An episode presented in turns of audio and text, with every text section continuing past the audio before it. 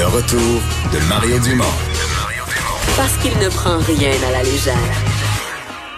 Il ne pèse jamais ses mots. Cube Radio. Alors, le port du masque comme mesure de protection se répand, va peut-être même devenir obligatoire. Euh, on va en discuter avec Marie-Hélène Tremblay. C'est la directrice générale de l'Association des personnes avec une déficience euh, de l'audition. Bonjour, Madame Tremblay. Oui, bonjour, Monsieur Dumont. Parce que peu de, ouais, peu de gens vont avoir vu ce, cet aspect de la chose, euh, mais vous, vous travaillez avec des gens qui sont habitués de lire sur les lèvres, hein? Oui, en fait, euh, les gens, euh, on estime environ à 10 à 15% des gens dans la population générale qui ont une déficience de l'audition. Euh, que ce soit légère, modérée ou sévère.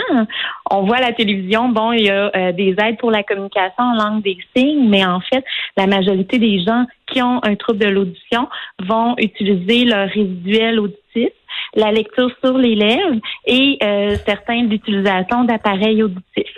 Donc, le port du masque est vraiment inquiétant pour nous actuellement parce que c'est vraiment un frein à la communication dans tous les lieux publics. Ouais. Donc, vous voulez dire que si vous arrivez, par exemple, dans des commerces, euh, le, le, préposé ou même dans un, un service public comme les transports en commun, etc., il y a beaucoup de gens qui lisent sur dans leur quotidien, euh, fonctionnent comme tout le monde. On se rend peut-être même pas compte qu'ils ont un problème auditif parce qu'ils lisent bien sur les lèvres.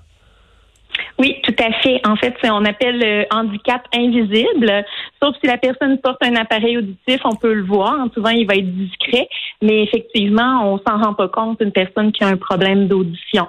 Donc, il faut vraiment que la hmm. personne s'affiche avec son trouble de l'audition. Puis, euh, moi, j'ai une déficience légère. Puis, souvent, j'aurais pas le réflexe de m'afficher publiquement. Donc, c'est un peu une habitude qui est en train qu'on qu'on essaye de modifier ou de sensibiliser le public à ce niveau-là. Comme vous, par exemple, dans un service public, si un, je sais pas, prenons l'exemple des transports en commun ou d'une entrée de métro, il y a un petit peu de bruit, etc. Vous, vous allez lire sur les lèvres. Oui, tout à fait. J'utilise le résiduel que j'ai au niveau de mon audition, mais effectivement, je vais avoir le réflexe de lire sur les lèvres de la personne et moindrement qu'il va avoir un bruit environnant, c'est vraiment super mm. important pour moi d'avoir accès à cette information-là.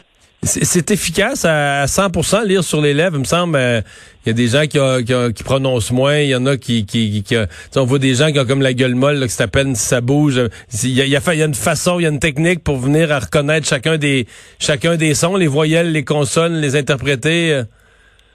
Ben souvent, ça va être un réflexe inné qu'on va avoir, puis qui peut se développer avec le temps. Donc, avec la pratique et des techniques, on utilise le sens déductif qu'on appelle, mais effectivement, c'est pas tous les toutes les voix qui vont être faciles à comprendre. Ça va dépendre du débit de la personne et en fait, des, gens vont se mettre peuvent se mettre à crier, mais ça sert absolument à rien. C'est vraiment de ralentir, de faire des phrases courtes qui vont nous aider là à communiquer. Ouais. Euh, J'allais dire, on, se dit ça, le masque vient euh, causer un obstacle à la communication, mais en même temps, c'est un peu un problème sans solution dans la mesure où on est face à une, une pandémie aux conséquences terribles. Et puis là, le masque, tout à coup, devient comme un élément supplémentaire de protection. Euh, je serais tenté de vous dire, euh, probablement que les experts en santé publique vous diront, ben, on, on renoncera pas au masque, malheureusement, pour les problèmes avec un trouble de l'audition. c'est quoi la, la solution ou c'est quoi les suggestions que vous faites? C'est bien évident qu'on ne demandera jamais à quelqu'un de retirer son masque. Ça, c'est certain. Euh, il y a différentes techniques euh, qu'on a. On est en train de regarder différentes solutions actuellement. Il n'y en a pas de miraculeuses, mais il y a différentes choses qui peuvent être faites. Euh, premièrement, d'afficher la surdité, c'est-à-dire que on a des autocollants, nous, qu'on met sur les cellulaires, on les distribue gratuitement. Si les gens en veulent, ils peuvent communiquer avec nous.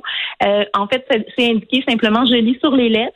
Donc, souvent, les gens dans le public vont avoir le réflexe de dire, ah, OK, cette personne-là, je vais adapter un peu ma communication, je vais ralentir, je vais essayer de parler un petit peu plus fort, évidemment, sans crier. Euh, puis, même la personne peut dire, ah, mais qu'est-ce qui peut faciliter la communication entre nous? Des fois, Parfois, on peut juste montrer, montrer un écrit qui est là, ouais, c'est ça, qui est, sur place. Un écrit, puis on a des applications sur nos téléphones maintenant, là, avec, euh, qui va euh, rendre la voix en texte. Donc, aussi, ça peut être une façon de faire si les gens ont un téléphone mhm. cellulaire. Mm.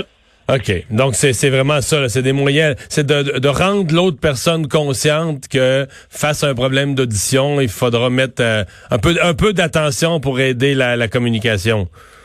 Oui, dans euh, dans les services publics, dans, dans les lieux publics, c'est euh, des moyens de faire, évidemment, mmh. puis il faut sensibiliser les gens. Donc, si on le dit pas, comme je dis, c'est un handicap invisible. Donc, si on ne dit pas qu'on a une difficulté, ben évidemment, euh, on peut pas aider la personne à nous aider. Donc, c'est vraiment important maintenant de le nommer. Euh, puis, évidemment, ben il y a différents services qui existent euh, pour euh, ce qui est des urgences, des services de santé. Il existe le texto 911 donc, si on a besoin de communiquer avec le 911, on peut le faire par texto. Euh, il y a des services de relais aussi. Toutes les compagnies téléphones ont l'obligation par le CRTC d'offrir des services de, de relais téléphoniques. Donc, c'est autre chose. Puis nous, on offre l'aide à la communication. Par exemple, un médecin vous appelle, et nous, on peut faire des appels conférences, prendre des notes et transmettre les notes aux gens pour faciliter les choses. OK. Euh, autre sujet euh, sur lequel je voulais vous entendre. On, on, a quand même, je pense que tout le monde a noté ça, euh, l'accroissement de la présence dans toutes les conférences de presse du, du langage des signes. vous l'impression que cette cette pandémie, on a remarqué une avancée? Est-ce que vous pensez que c'est juste en temps de crise, ça va disparaître après? Ben nous, on espère que ça marque une avancée parce que la langue des signes, c'est une langue qu'on souhaite qu'il soit reconnue. Hein, c'est une partie de notre, notre population au Québec qui utilise la langue des signes, même si c'est un petit pourcentage de la population, c'est quand même important de le mettre en valeur. C'est une belle langue, puis euh, ça fait partie de notre patrimoine québécois. Donc, euh, effectivement, je pense que c'est une avancée. Il faut que ça continue. Puis ça l'a permis de mettre l'emphase aussi, de faire parler de la réalité des personnes ayant une surdité. Donc, on est vraiment, euh, on est fiers de cette situation-là. Tout à l'heure, vous m'avez parlé du continuum des gens avec différents des troubles, euh, de, des troubles plus légers, des troubles majeurs, puis bon, qui les gens qui ont des troubles plus légers euh, vont vont, vont utiliser ce qu'ils entendent en partie, puis en partie vont lire sur les lèvres. Mais est-ce que tous ces gens-là comprennent le langage des signes ou il y en a qui qui entendent un peu, ont appris à lire sur les lèvres, donc se sont toujours débrouillés autrement et ont, ont jamais appris le langage des signes? Ben, en fait, la majorité des gens qui ont une déficience de l'audition n'utilisent pas la langue des signes. Euh, c'est euh, en fait ça dépend si c'est une surdité de naissance. Certains vont l'avoir appris avec le temps, mais je vous dirais la majorité vont utiliser vraiment la lecture labiale. Mais euh, c'est possible, entre autres, avec la Fondation des sourds du Québec, d'apprendre la langue des signes en ligne. Donc, il existe cette possibilité-là. Mais comme je vous dis, d'apprendre une langue, c'est quelque chose qui prend un certain temps. Présentement, c'est vraiment une minorité des personnes qui utilisent cette langue. Et surtout les gens donc, qui ont des, euh, des problèmes plus aigus, le plus graves. Oui, oui. Ben, Madame Tremblay, merci de nous avoir euh, parlé. Puis, euh, ben, on va espérer que les gens portant le masque vont être, vont collaborer, vont, vont être compréhensifs pour la réalité des personnes qui ont des troubles d'audition. Oui, on le souhaite bien sûr. Au revoir. Merci beaucoup. Au revoir. Au revoir. On s'arrête la culture au retour.